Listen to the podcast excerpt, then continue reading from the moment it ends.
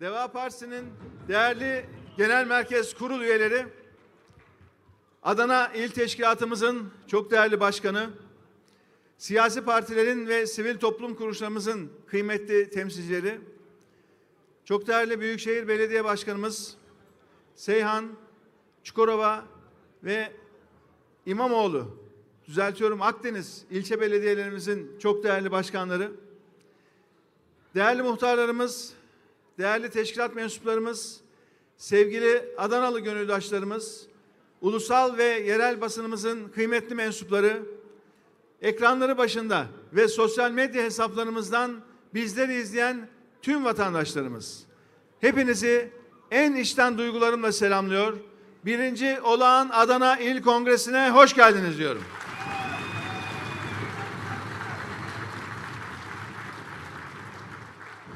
Sözlerimin hemen başında bu sabah hayatını kaybeden değerli kurucumuz, Genel Merkez Yönetim Kurulu üyemiz Nihat Ergün Bey'in babasına da Allah'tan rahmet diliyorum. Mekanı cennet olsun diyorum. Değerli arkadaşlarım, ülkemizin yarınlarına damgasını vuracak olan biliyorsunuz tarım eylem planımızı dünya aleme ilan ettiğimiz şehirdeyiz bugün. Türküyle, Kürdüyle, Arabıyla bir arada yaşamın nadide simgelerinden birisi olan bir şehirdeyiz. Kelimenin tam anlamıyla bir zenginlik ve bereket kentindeyiz.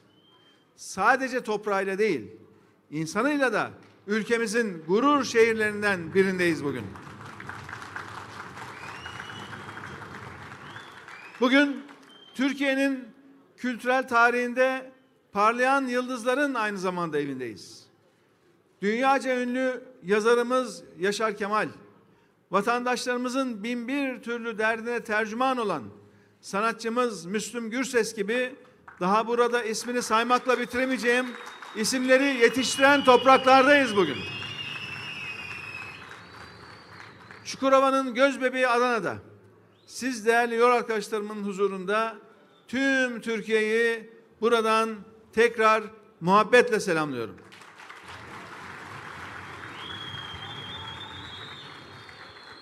Değerli arkadaşlar,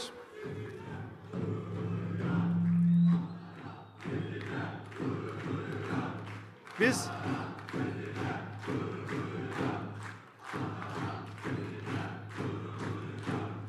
Biz Adana'yla gurur diyoruz arkadaşlar. Sağ olun. Adana'yla gurur diyoruz. Adana'nın gençleriyle gurur diyoruz. Adana'da yaşayan tüm hemşehrilerimize gurur diyoruz. Sağ olun.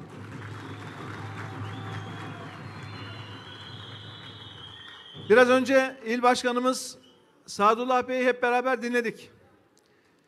Dün akşam demiştim ki şöyle teşkilatımızda bir yaptığımız değerlendirme toplantısında çoğu il başkanımızdan, ilçe başkanımızdan şu ifadeyi duyuyorum. Kendi düğünümde bu kongre kadar heyecanlanmamıştım diye. Bilmiyorum Sadullah Bey'in eşi ne der ama herhalde Sadullah Bey'in heyecanı en az düğün gündeki heyecan kadar var değil mi? işte işte arkadaşlar bu büyük coşku, bu heyecan, bu muhteşem birliktelik Deva Partisi'ni Deva Partisi yapan en önemli tutkal. Adana'ya ne zaman gelsek, Adana'dan ne zaman geçsek bu coşkuyla enerji doluyoruz. Sağ olun, var olun diyorum.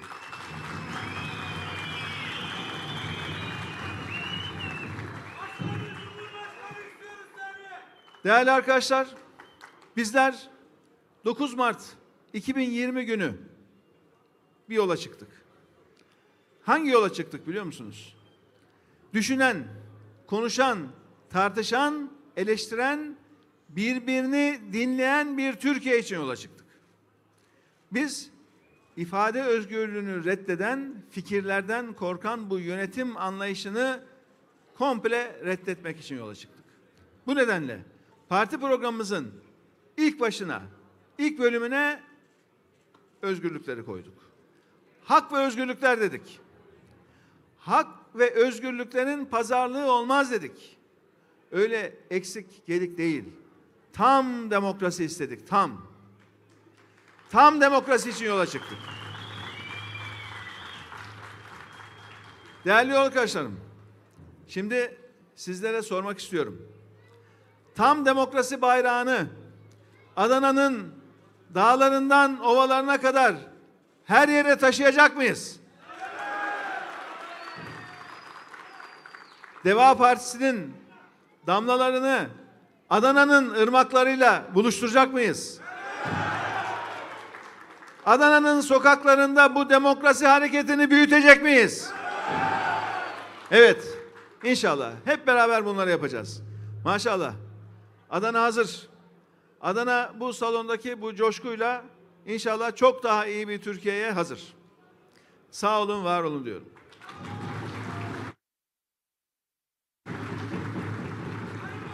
Değerli arkadaşlar,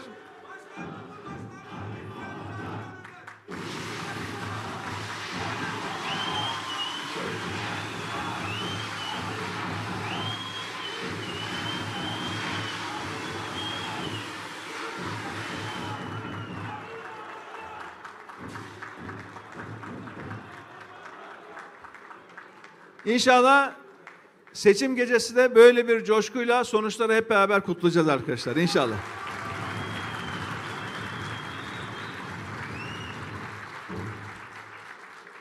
Değerli arkadaşlarım, iktidardaki bu otoriter ortaklığın yaptığı gerçekten çok kötü şeyler var. Liste uzun tabii ama en kötüsü ne biliyor musunuz? Gençlerimizin hayallerini ellerinden aldı bunlar. Gençler bu otoriter ortaklık tarafından sistematik bir şekilde dışlanıyor bu ülkeden. Gençlerimiz harçlıklarıyla artık kitap alamıyor ya. Kitap fiyatları olmuş ateş pahası. Kaç tane şehirde karşılaştım. Zaten okuma alışkanlığı öyle çok yüksek olan bir toplum değiliz. Ama gençlerden okumak isteyen, kitap almak isteyen kaç tanesi önümü kesti? Dedi ki artık bizim kitaba paramız yetmiyor. Gençlerimiz arkadaşlarıyla bir kafede oturamıyor. Bir kahve içmek artık lüks olmuş ya. Odalarından çıkamıyorlar odalarından. Ev gençleri diye bir toplum kesimi oluştu Türkiye'de. Ev gençleri, ev. Yazık günah. Ve bu son 3-4 yılda oldu bunların hepsi ha. Daha önce yoktu böyle bir şey. Bu ülkenin gençlerine reva görülen hayat standardı bu mu olmalı Allah aşkına ya? Gençlerimizi hayattan izole, işsiz, arkadaşsız, eşsiz, dostsuz, en fenası da umutsuz bir biçimde odalarına hapsetmek reva mı? Ehil kadroların iş başında olduğu, kararların ortak akıl ve istişare ile alındığı yılları hatırlayın. Gençler yazın şöyle bir iki ay çalışıp kazandıklarıyla, yemeleriyle gidiyorlardı.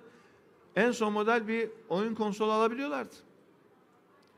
Gençler biriktirdikleri harçlıklarla sırt çantalarını alıp Avrupa'da bir hafta, iki hafta trenle mirenle de olsa tatil yapabiliyorlardı. Mesleklerine yeni başlayan gençler işe başladıktan birkaç ay sonra krediyle taksitle de olsa araba alabiliyordu. Bunları bu ülke yaşadı ya. Ülkemize hem demokraside hem ekonomide altın yıllarını yaşattığımız zamanlar böyle zamanlardı. Peki bugün hangi noktadayız arkadaşlar? Gençlerin şöyle harçlıklarını biriktirip iki ülke görmeye güçleri yetiyor mu? Yetmiyor. Bırakın başka ülkeyi, yaşadıkları şehri bile gezemez hale geldiler. Oyun konsolu falan bunlar artık hayal. Üniversiteye başladım bilgisayar alamıyorum diyor gençler. Kaç tanesiyle karşılaştık şehirlerde? Kaç tanesi? Üniversiteyi kazandım. Dersim için en basitinden bir laptopa, bilgisayara ihtiyacım var diyor. Alamıyor. Para biriktiriyorum diyor. Para biriktiriyorum. Tam alacak gibi oluyorum fiyat artıyor. Biraz daha biriktiriyorum. Alacak gibi oluyorum gene fiyat artıyor diyor. Yetişemiyoruz diyor arkadan diyor. Maalesef yeniden eski günlerdeki gibi Atari ilanları falan çıkmaya başladı ya. Görmüşsünüzdür. Ekonomide, hukukta, adalette ülkeyi 70'li 80'li yıllara götüren iktidar çocukların, gençlerin oyunlarının da 80 model cihazlara tekrar döndürüyorlar. Peki arkadaşlarım, bu kahredici tabloyu partili medyada görebiliyor musunuz? Partili medyada Türkiye'nin bu gerçekleri var mı? Yok. Göremiyoruz çünkü partili medya gençlerin yaşadığı bu yoksullukla, yoklukla ilgilenmiyor. Onların derdi başka. Paralı asker. Patronlarını dinliyorlar. Patronları ne yaz derse onu yazıyorlar. Şunu yazma diyor, yazmıyorlar. Bir sağa bir sola çamur atmakla uğraştıkları için vatana, millete hayırlı tek bir iş yapmaya zamanları da kalmıyor. Bakın, bu partili medyada arkadaşlar adı pelikan mıdır, melikan mıdır, kuş sürüsü müdür, nedir? Geçenlerde bana dönük bir kampanya başlatmışlar. Sebep? Gençlik yıllarımda kendi imkanlarımla yurt dışına çıkmışım. Bu kuş sürüleri ve onların akıl babaları kamu kaynaklarını tepe tepe kullanmayı alışkanlık haline getirdikleri için herhalde şaşırdılar.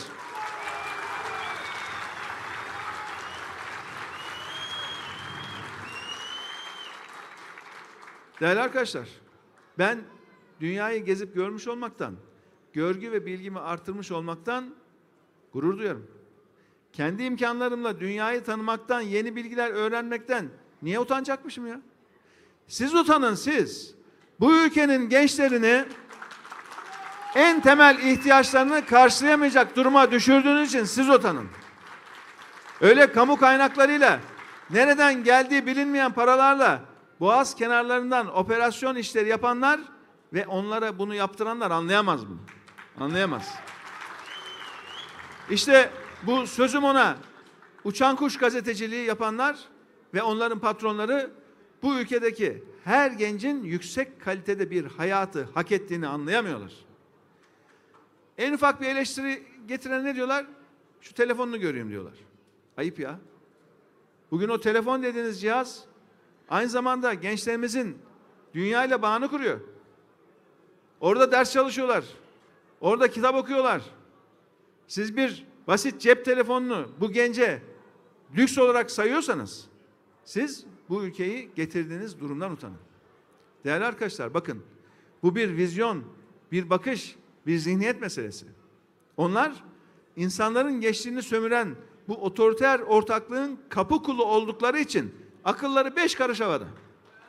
Ne yaparlarsa yapsınlar. Bildikleri gibi yapsınlar. Hamdolsun. Bizim alnımız açık, başımız dik. Biz çok rahatız. Hiçbir şeyden korkmuyoruz. Bir tek Allah'tan korkarız. Başka bizi hiçbir şeyden korkunamazlar. Hamdolsun. Bugüne kadar ne bir hukuksuzluğa bulaştık ne de bir haram lokma yedik. Hukuksuzluğun dibine kadar batmış olanlar haram lokma yiyenler korksun. Bizim korkacak bir şeyimiz yok hamdolsun. İşte bugün biz ne söylüyorsak haklı olmanın verdiği özgüvenle söylüyoruz. Ve diyoruz ki hiçbir karalama kampanyası bizi yolumuzdan caydıramaz. Hiç kimsenin gücü bu ülkenin gençlerine sunacağımız özgürlüğü ve zenginliği engellemeye yetmeyecek. Yetmez.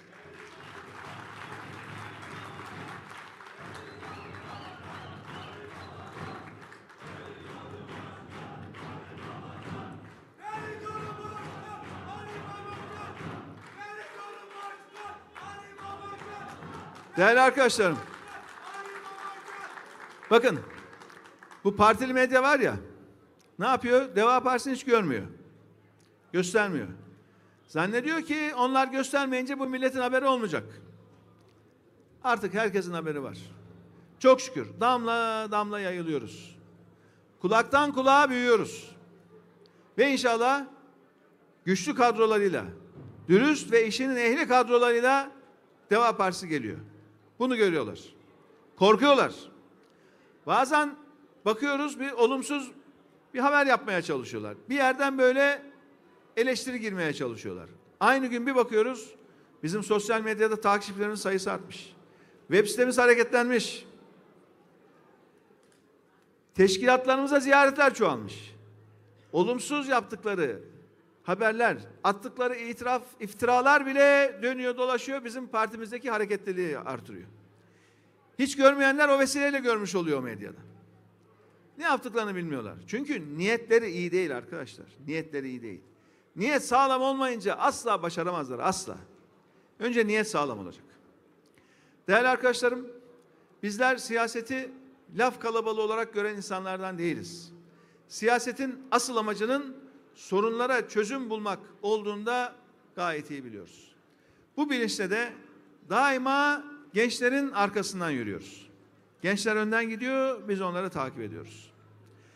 Dert, tasa dolu gözler umut dolana kadar, gençlerin yüzüne kapanan kapılar açılana kadar biz gençlerimizin arkasındayız.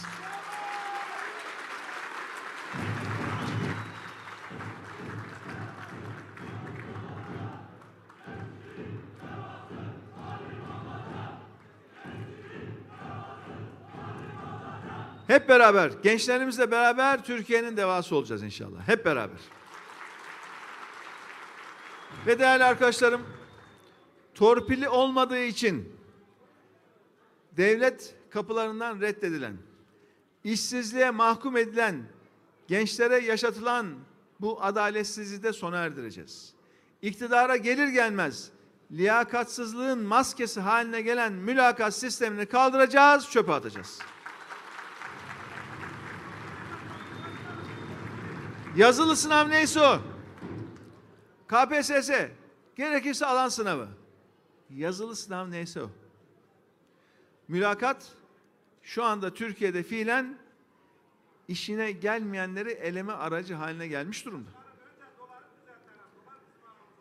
Gençlerin kaliteli, nitelikli, dünya standartlarında eğitim alması için köklü bir eğitim reformu da başlatacağız.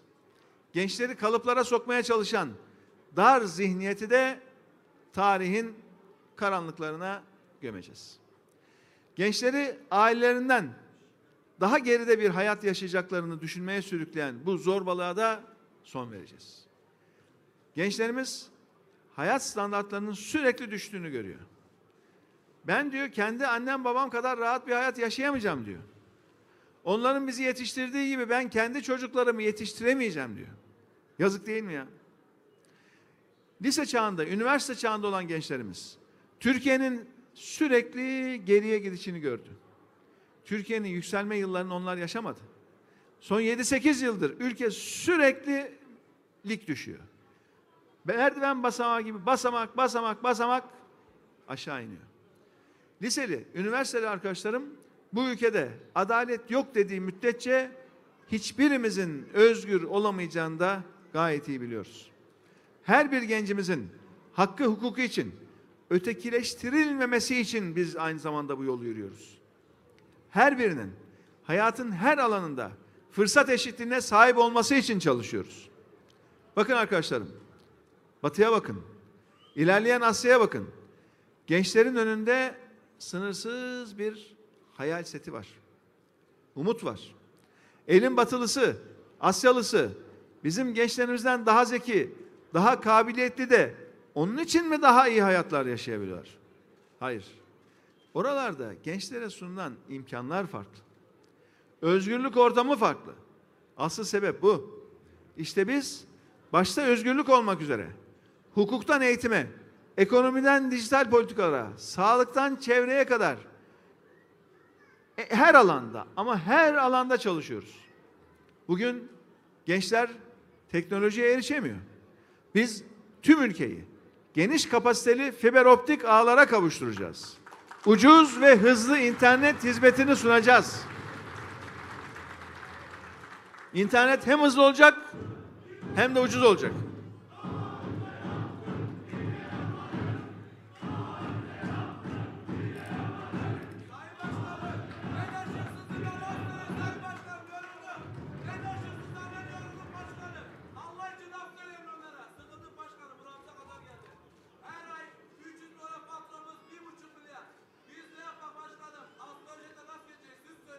Farkındayız, farkındayız. Hepsini takip ediyoruz. Hepsini biliyoruz. Değerli arkadaşlar, teknoloji ürünlerini bir lüks tüketim olarak görmüyoruz biz. Bu ürünlerdeki vergi yükünü gençlerimiz için azaltacağız. Gasp edilmiş tüm özgürlükleri de teker teker iade edeceğiz. Bugün gençlerin hayatları çalınıyor. Biz onlara önce özgürlüklerini iade edeceğiz. Gençler üniversite bitirseler de, lise bitirseler de iş bulamıyorlar. Biz istihdam imkanlarını artıracağız. Gençlere hayallerini süsleyen iş imkanlarına erişme fırsatı sunacağız. Bakın arkadaşlar, gençlerin umutsuzluğa sürüklenmesi Türkiye'nin bir numaralı beka sorundur, beka. Hani hükümet, Cumhurbaşkanı hiç dilinden düşürmüyor ya, her şeye beka beka. Beka ne demek? Beka ayakta kalmak demek. Gençlerin tek tek terk etmek istediği bir ülke ayakta kalabilir mi Allah aşkına ya? Bugün gençler ne yazık ki çareyi ülkeden kaçmakta arıyor. Ülkeden kaçamayanlar da ağır bir depresyon altında yaşıyor. Bu nedenle bizler Türkiye'yi gençlerin yaşamak istediği bir ülke haline getireceğiz. Hem de sadece kendi gençlerimizin değil, başka ülkelerden gelen gençlerin de gelip bir süre eğitim almak istediği bir ülke halinde getireceğiz. Daha önce yaptık. Biraz önce gençler diyordu. Yaptık gene yaparız diye. Yaptık daha iyisini yaparız arkadaşlar. Daha iyisini.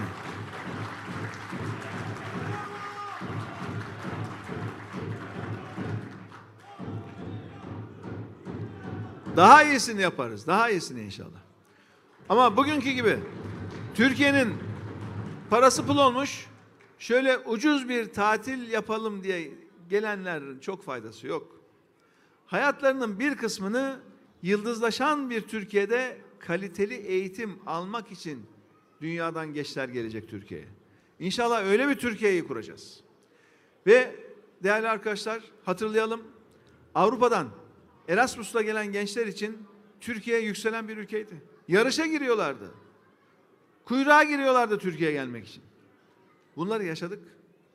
Şu anda lisedeki, üniversitedeki gençlerimiz belki o günleri görmediği için olmaz diyorlar. Ya bu ülke galiba hep kötüye gidecek diyorlar. Ama emin olun daha iyisini yine bizler yapacağız. Hem de Deva Partisi kadrolarıyla ülkemizi layık olduğu seviyeye hep beraber taşıyacağız. Türkiye'yi daha da güçlü bir şekilde, daha da güçlü bir şekilde dünyanın cazibe merkezi haline biz getireceğiz inşallah.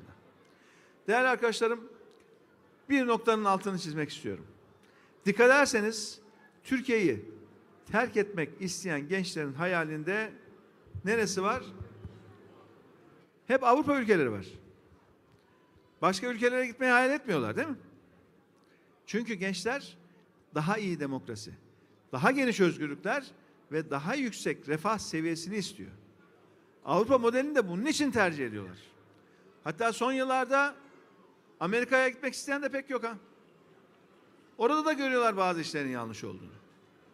Öyle Şangay Beşlisi'ymiş, şuymuş, buymuş. Gençlere hiçbir şey vaat etmiyor. Bir zamanlar biliyorsunuz Cumhurbaşkanı takmıştı. Şangay Beşlisi diye. Kafalarına esince Avrupa'ya çatıp Şangay Beşlisi diyorlar. Türkiye'yi Avrupa'dan uzaklaştıracak ne varsa yapmaya çalışıyorlar. Biliyorsunuz geçen senede bir gece yarısı aldıkları hukuksuz bir kararla öncüsü olduğumuz İstanbul Sözleşmesi'nden Türkiye'yi tek imzayla çıkardılar. Şimdi de ülkemizi kuruluşundan beri içinde yer aldığı Avrupa Konseyi'nin yaptırım kararlarıyla karşı karşıya bıraktılar. Niçin? Sayın Erdoğan'ın keyfi öyle istedi çünkü. Almış yanına aynı zihniyetten iki ortak, hukuku tanımadan, uluslararası sözleşmeleri umursamadan yürüyor. Kendi vatandaşımızın haklarını ihlal ettiği yetmiyormuş gibi bir de bu ihlal tespit edildiğinde bağlı olduğumuz sözleşmeyi uygulamamakta da inat ediyor. Ya bu Avrupa İnsan Hakları Sözleşmesi'nin altında Türkiye'nin imzası var mı? Var. Çünkü Türkiye'de hem Avrupa'da hem Asya'da olan bir ülke olarak zamanında o sözleşme yapılırken Avrupa'da olan bir ülke olarak gitmiş onun altına Türkiye olarak imza atmış. İnsan hakları sözleşmesi hangi insanın hakkı? Bizim insanımızın hakkı, kendi vatandaşımızın hakkı.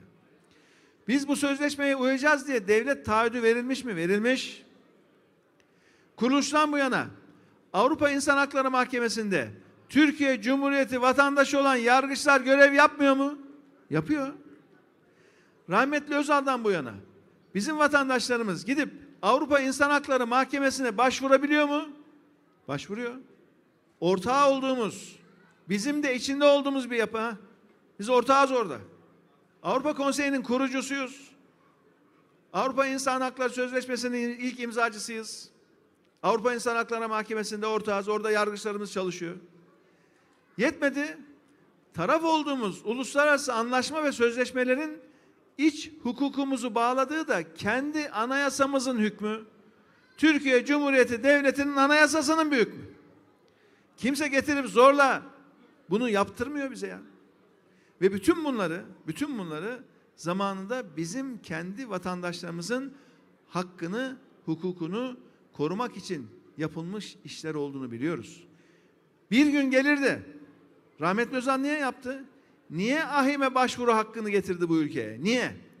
Bir gün gelir de otoriter bir iktidar siyasi seçimle gelmiş veya asker vesayeti olan otoriter bir iktidar vatandaşlarımıza zulmetmeye başlarsa insanların nefes alacağı bir kapı olsun diye bu adımlar atılmış. Uzun vadeli bir vizyonla bu adımlar atılmış. Yazık. Gerçekten çok yazık. Böyle bir devlet yönetimi olamaz arkadaşlar. Ya durmadan değişken, durmadan değişiyor yani. Hava durumu musunuz ya? Bir öyle bir böyle. Havayı bile öngörmek mümkün ama mesele dış ilişkiler olduğu zaman, mesele ciddi konular olduğu zaman, ekonomi olduğu zaman Erdoğan'ı öngörmek mümkün değil. Bir de ne diyor? Avrupa yerel mahkemelerimizin kararlarını tanımıyormuş. Yine en iyi bildiği işi yapıyor. Meseleyi çarpıtıyor, çarpıtıyor. Şimdi ben buradan Sayın Erdoğan'a soruyorum. Avrupa İnsan Hakları Mahkemesi onca yıldır bizim mahkemelerimize saygısızlık etmiyordu da şimdi mi ediyor? Eğer Türkiye ahime en çok şikayet edilen ülkeler listesinde başlardaysa bunun sebebi de sizsiniz ya. Yine kendisine soruyorum. Madem öyle, siz kendiniz niçin zamanında tam üç defa Avrupa İnsan Hakları Mahkemesi'ne başvurdunuz? Kendisi zamanında üç defa başvurdu. Evet bu ülkede yargının bağımsız ve tarafsız çalışmadığında yargının nasıl vahim hatalar yaptığını bir şiir okuduğunuz için hapse girdiğinizde siz de gördünüz. Hatırlayın o vesayet günlerinde size haksızlık yapıldığında siz de insan hakları mahkemesinin kapısını çaldınız. Hem de üç defa çaldınız. Dönemin gazetelisine şöyle bakalım arkadaşlar. Biz bunları hatırlatmayınca unutuluyor. Bakın. Ne yazıyor? Okuyalım ne yazıyor? Diyor ki Anayasa Mahkemesi'nin milletvekili olamayacağı kararı verdiği AK Parti lideri Avrupa İnsan Hakları Mahkemesi'ne başvurdu yazıyor. O günün gazete küpürü bu. Şu anda tanımıyorum. Uymuyorum. Benim mahkemem varken onlara ne oluyor? diye meseleyi çarpıtan Sayın Erdoğan'ın kendisi kendi sıkışınca, kendi haksızlığa uğrayınca gitmiş aynı Avrupa İnsan Hakları Mahkemesi'ne başvurmuş. Hem de üç kere başvurmuş. Sayın Erdoğan, ahime başvurunca sorun yok ama başkası başvurduğunda sorun var. Böyle bir şey olur mu ya? Tutarlı olacaksınız, tutarlı. Kendi işine gelince başvur, işine gelmeyince başvuranlara şöyle böyle de. Oradan çıkan kararlara de ki e benim kendi mahkememin kararı var. E sizinle ilgili kendi mahkemenizin kararını beğenmediğiniz için, gerçekten haksızlığa uğradığınız için siz başvurmadınız zaman oraya. Niye bugün laf ediyorsunuz? Niye bugün tam 180 derece dönüp o gün yaptığınızın bugün tam tersini savunuyorsunuz? Bakın arkadaşlar burada mesele ahim veya Sayın Erdoğan falan değil. 84 milyonun hakkını, hukukunu ilgilendiren ülkemizin uluslararası itibarını belirleyen bir konudan bahsediyoruz ya. Türkiye'nin gençleri Avrupa'ya gitmek isterken Avrupa'dan kopmak için adeta gereken her şeyi yapan bir yönetim felaketinden bahsediyoruz şu anda. Ama arkadaşlar hiç şüpheniz olmasın. Biz bu yanlış istikameti durduracağız. Bunu durduracağız. Biz önce insan diyeceğiz. Önce insan. Ve önce insan dediğimiz için kendi vatandaşlarımıza ahimde hakkını aramak zorunda bırakan bu otoriter yönetime son vereceğiz. Türkiye'yi dünyada saygın, sözünün eri, güvenilir bir muhatap haline getireceğiz. Ülkemizi Avrupa Birliği'ne tam üyelik rotasına sokacağız. Ha, günün birinde üye oluruz, olmayız ayrı mesele. Ama onlar alır almaz. Biz isteriz istemeyiz. Bu ayrı mesele. Fakat Türkiye'nin uzun vadeli bir hedefe ihtiyacı var. Önemli olan bu istikamettir. Önemli olan kendi vatandaşlarımız için nasıl bir Türkiye istediğimizi tarif etmektir. İşte biz bu istikamete doğru ilerledikçe vatandaşlarımız her alanda en yüksek standartlara kavuşacaktır. Biz Avrupa Birliği müktesebatına uyum için yol aldıkça bundan 84 milyon istifade edecektir. Bunu biz kendimiz için yapacağız, başkası için değil. Bu kapsamda ilk olarak şu bozulan siyasi diyalogumuzu mutlaka yeniden tesis edeceğiz. Gümrük Birliği'ni genişletmek için derhal kolları sıvayıp çalışmaya başlayacağız. Bundan ülke olarak hep beraber biz istifade edeceğiz, başkası değil. Avrupa Birliği ile Türkiye arasındaki vize uygulamasının kalkması için de çalışacağız. Böylece bizim insanımız, Türkiye Cumhuriyeti vatandaşı olan herkes pasaportunu masaya koyduğu anda ona kapılar açılacak. Bunu gerçekleştireceğiz. Avrupa ülkelerinden ülkemize akacak doğrudan yatırımların artmasını sağlayacağız. Ve de, değerli arkadaşlarım, Deva Partisi'nin şöyle bir parti programına bakın. Şöyle bir işin özüne bakın. Bizim istikametimiz vatandaşlarımızı Avrupa Birliği standartlarına yükselen bir imkana ulaştırmak. Amacımız bu.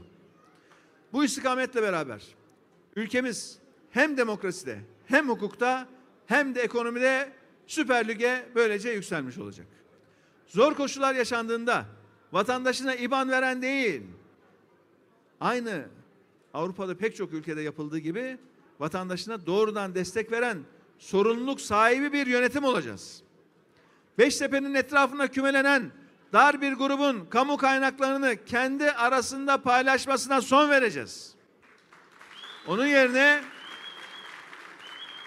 onun yerine halkımızın yararı için Avrupa Birliği'nde geçerli olan 28 ülkenin uyguladığı kamu ihale mevzuatını Türkiye'de uygulayacağız. Bunların iki lafın başı ettiği o milli ve yerli kelimeleri var ya, milli ve yerli. Yaptıkları her türlü yanlışın üzerine kapatmak için o değerli terimleri kullanıyorlar ya. İki lafın başı milli yerli. Milli yerli diye diye, Türk tipi başkanlık sistemi diye diye ne yaptılar? Memleketi son 20 yılın en büyük krizin içine soktular ya. Yaptıkları akıl dışı, bilim dışı her türlü işi kapatmak için bu bize özel diyorlar. Milli yerli diyorlar, insanları susturmaya çalışıyorlar. Biz susmayacağız. Yanlışlarını yüzlerine vuracağız.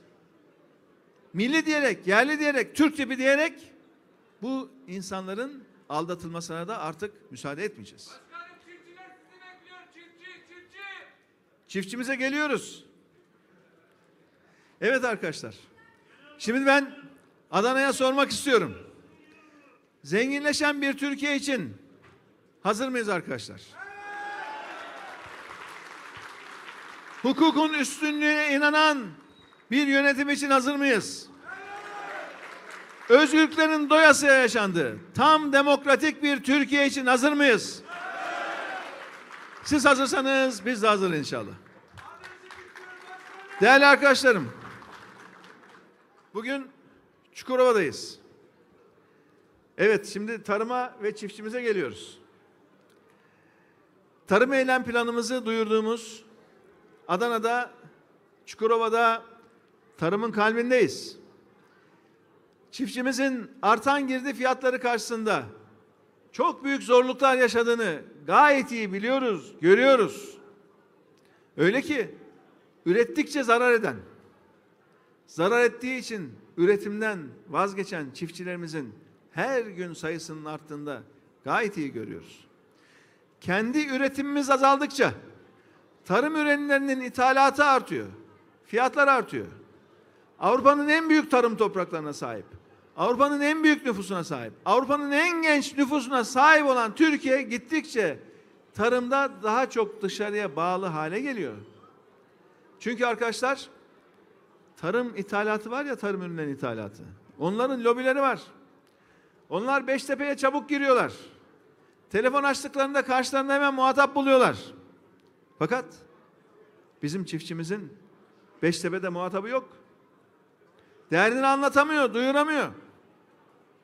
Gübrede, mazotta, tohumda, ilaçta, elektrikte yaşanan bu fahiş fiyat artışları tüm Türkiye'ye dönüyor. Yüksek kronik enflasyon, hayat pahalılığı zam olarak yansıyor, zam. Peki bütün bu zor şartlarda gübre fiyatlarının 3'e 4'e katladığı, elektrik fiyatlarının katlayarak arttığı, tohumun, mazotun her gün fiyatına zam geldiği bir Türkiye'de çiftçiye destek var mı? Rakamlar ortada. 2022'nin bütçesi meclise sunulduğunda bütün tarımsal desteklerin toplamı ne kadardı biliyor musunuz arkadaşlar? 25 milyar. Alt alta yazın, çarpın, toplayın 25 milyar TL. Aynı bütçede faiz ödemesi ne kadardı? 240 milyar lira, 240. Biz bunu dinlendirince, sürekli yüzlerine vurunca ne yaptılar? 25 milyarı şimdi 29 milyara çıkarttılar. Ya 29 milyar da olsa, bir 29 milyara bakın, bir de 240 milyara bakın. 8 kat fark var, 8, 8. Şu andaki hükümet, şu andaki cumhurbaşkanı, ben faizle mücadele edeceğim diye gelmedi mi?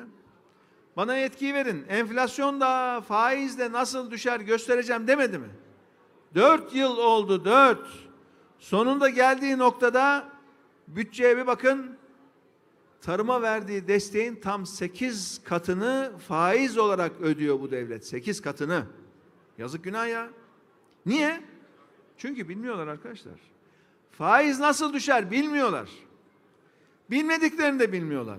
Bilenlerle de çalışmıyorlar.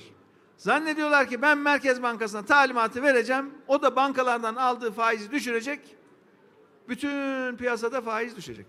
Yok öyle bir şey. O kadar kolay değil ya. Talimatla ekonomi yürümez. Ekonomi güvenle yürür, güvenle. Siz güveni oluşturacaksınız, istikrarı oluşturacaksınız.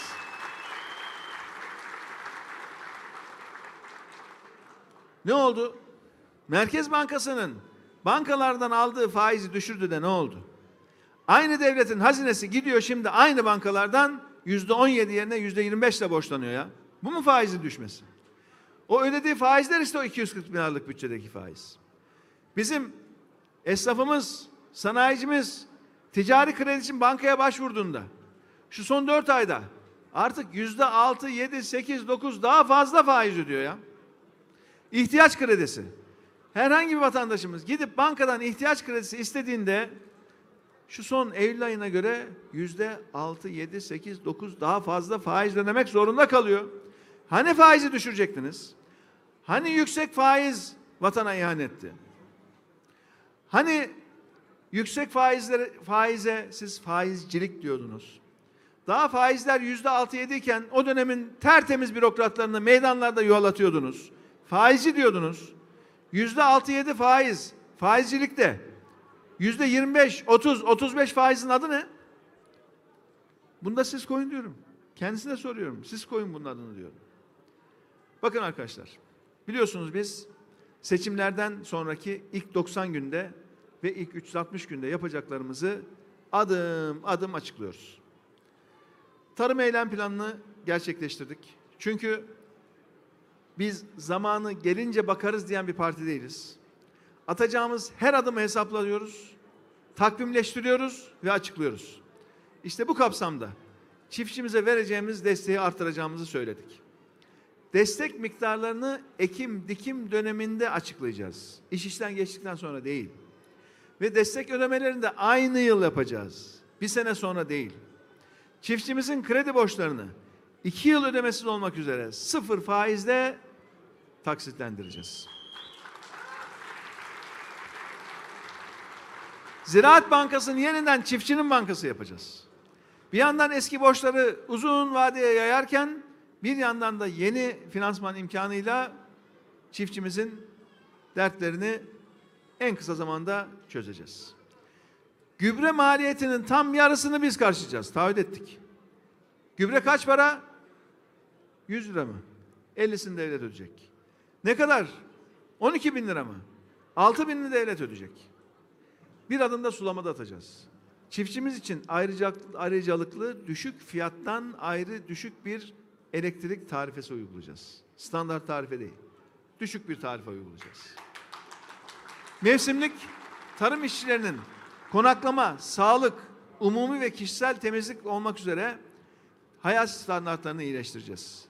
Tarım emekçiliklerinin çocukları eğitim ihtiyacını karşılasın diye de gerekli her türlü desteği sunacağız. Biliyorsunuz iklim değişikliği nedeniyle ekim ve hasat zamanları değişti. Pamukla anılan bölgemizde artık ürün deseni farklılaşıyor. Kuraklık önemli bir sorun.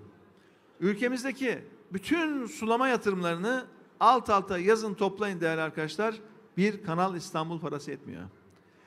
Bütün barajlar, göletler, ishale basınçlı su sistemleri, yağmurlama, damlama sulama, bütün Türkiye'deki yatırımları toplayın, toplayın, toplayın. Kanal İstanbul kadar para etmiyor. İşte biz söz verdik.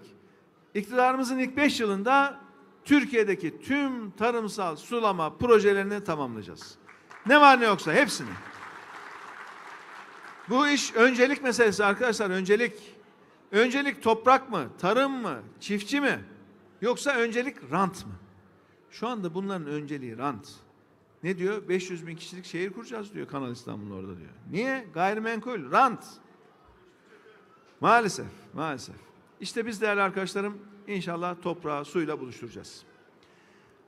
Değerli arkadaşlar, Adana denilince tabii bizim aklımıza güneşli günler geliyor. Güneş enerjisi potansiyeli çok yüksek olan Adana'da yenilenebilir enerji konusunda da çok ciddi bir potansiyel var. Sağlıklı ve sürdürülebilir toprak yönetimini oluşturarak düşük verimli alanlarımızı olabildiğince güneş tarlalarıyla değerlendireceğiz. Yenilenebilir enerji alanında topyekun bir atalım gerektiğine de inanıyoruz. Şu an ülkemizde lisanssızlarla birlikte 8 bin megawatt olan güneş enerjisi santral kapasitesini iki katına çıkartmak mümkün. Ama güneşe güneş gözlükleriyle değil, rant gözlükleriyle bakanlar bunu görmüyor.